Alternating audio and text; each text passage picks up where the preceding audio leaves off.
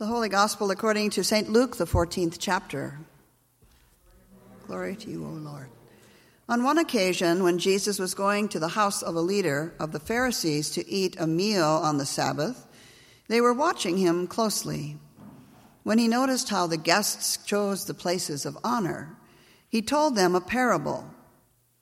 When you are invited by someone to a wedding banquet, do not sit down at the place of honor, in case someone more distinguished than you has been invited by your host. And the host who invited both of you may come and say to you, Give this person your place.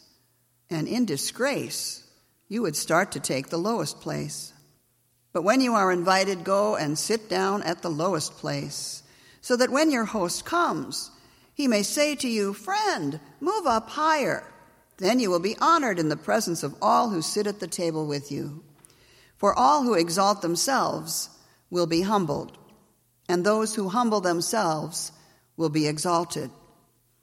He said also to the one who had invited them, him, When you give a luncheon or a dinner, do not invite your friends or your brothers or your relatives or rich neighbors, in case they may invite you in return, and you would be repaid.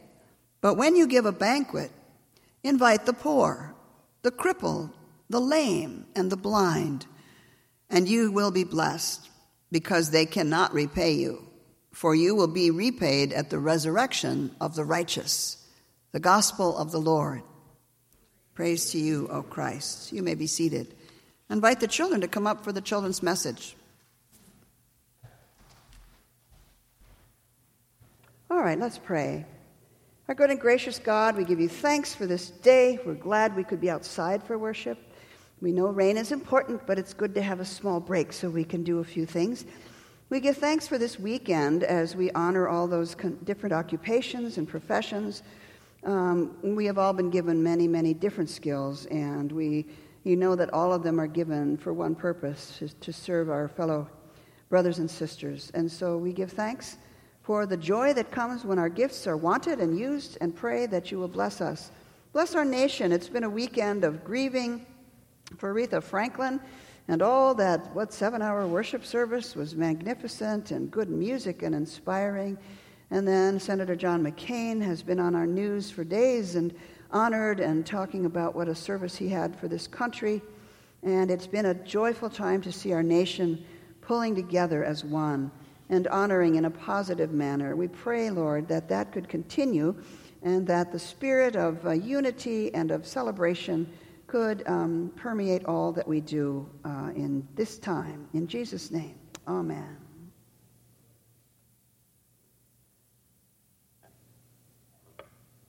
Let mutual love continue, and do not neglect to show hospitality to strangers for by doing so you may entertain angels without knowing it.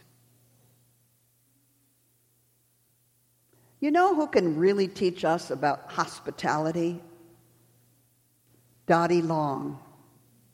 She's not here today, but Dottie Long's spiritual gift on the top of the charts, I think, with exclamation points, is hospitality. Our adult education director. She had, years ago, a milestone birthday party. I won't tell you what number it was, but it was at her home. Her birthday, and she threw the party. Flowers were everywhere, as you could imagine. There were trays full of fresh fruits and fresh vegetables, jumbo shrimp, and there were wee bread sandwiches and cheeses and petite eclairs and cream puffs. Oh, everything was way too tempting. And I love the festivity that was in the air. She loves to entertain.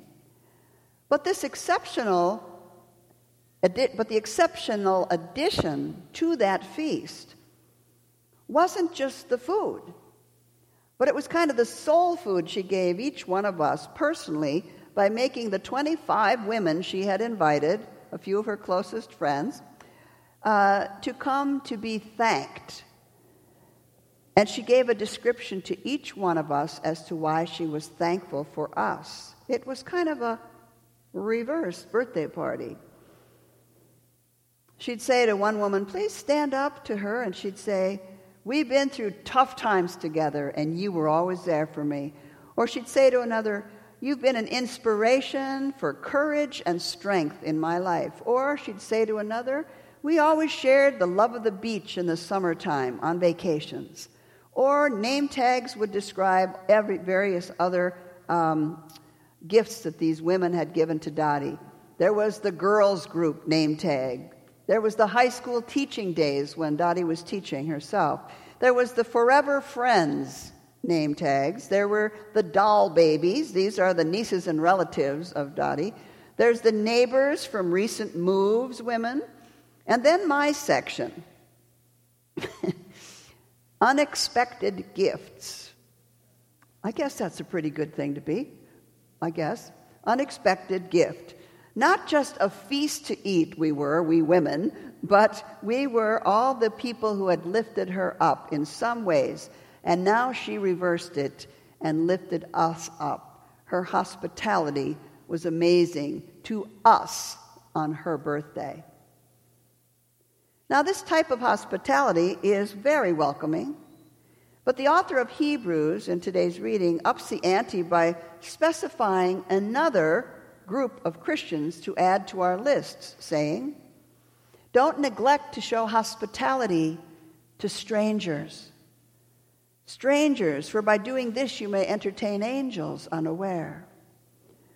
Well, what is all about this hospitality today? It's a very strong law in the Old Testament, you may know. It really was a, a re- requirement for survival in many instances. There were a few, there were a few red roof inns in those days in the Old Testament when the prophets were roaming around and the itinerant Jews during their desert travels. And travel was also very risky in those days. There were robbers, and there were the dry sands and no water, and there were hungry animals looking for their dinner, which you could have been.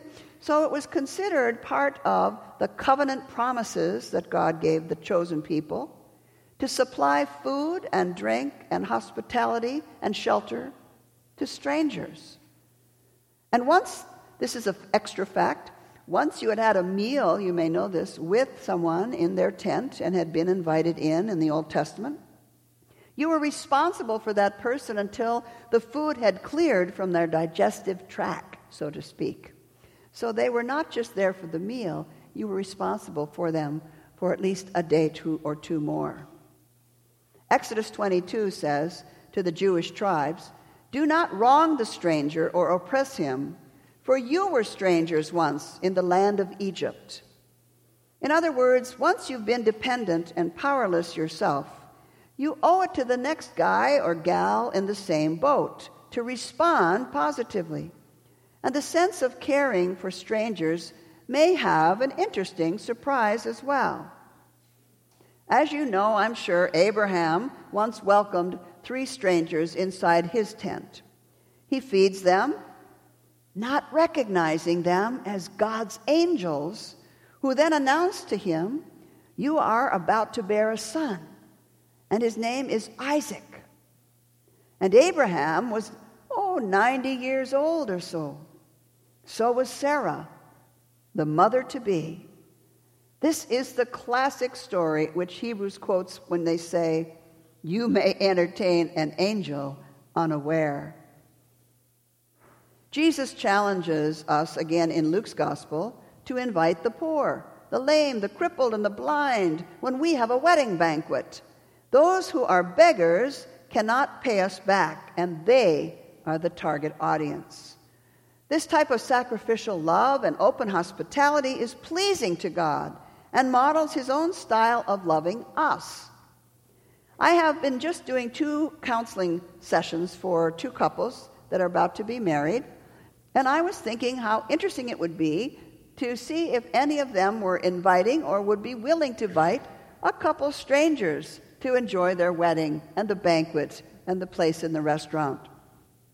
I didn't ask, but it would be kind of jarring for us to think about that to bring in some homeless people, some people who were having hard times, and invite them to the festivities and even put them at the head table. And yet, that's the challenge God is giving to us.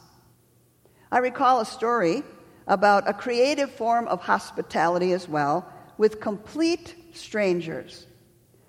A Florida woman heard statistics about a small community in Barrow, Alaska. The teen suicide rate was high. Drugs were rampant. Kids were depressed and bored. So she got a wild idea football. Football would bring the community together, it would give them some spirit and some hope. She had never met these kids in Alaska, but she found the resources to deliver by plane a blue and gold tartan turf official football field. She dropped it right on the shores of the Arctic Ocean outside of Barrow. The townies were hired to build the stadium. A team began to form, and they called themselves the Whalers. But their coach was in shock. Who does such a thing? The whole town was turned out for the game, their first game, and in the last seconds, the poor, underpracticed, humble Whalers pulled out a touchdown. And Karen Parker, the mystery donor, was there. They'd named the stadium after her. They were united forever in a bond of mutual love. Kids began to believe in themselves and their potential. They were the angels unaware to Karen Parker, a gift to her as much as her gracious sharing was to them. You see, sharing our wealth and our influence and our time with the poor has a good effect on us. A relationship forms that makes a claim on us and teaches us about ourselves. But the fact that we've been overlooking this morning is in God's eyes, we're all beggars, right? We are all beggars. Luther certainly agreed, good old Martin Luther, that you and I are totally dependent on God's banquet of mercy and love and grace each and every day no matter how much money we make. Spiritual maturity is something that comes when we give of, give of ourselves and admit that we are totally dependent on God alone. Think about it. We just did this all with our hospitality month here. Many of you, thank you for bringing foods and staying overnight with our guests here we had some challenging times, and then the choir came out with a big banquet, and then we had hardly anybody show until one of the pregnant women came. It's never, um, never very dependable, but you do learn about yourselves and how complicated the lives are for some of the people that we don't know in our community. Think about it. How did Jesus support himself? Did he have a job outside of preaching? No.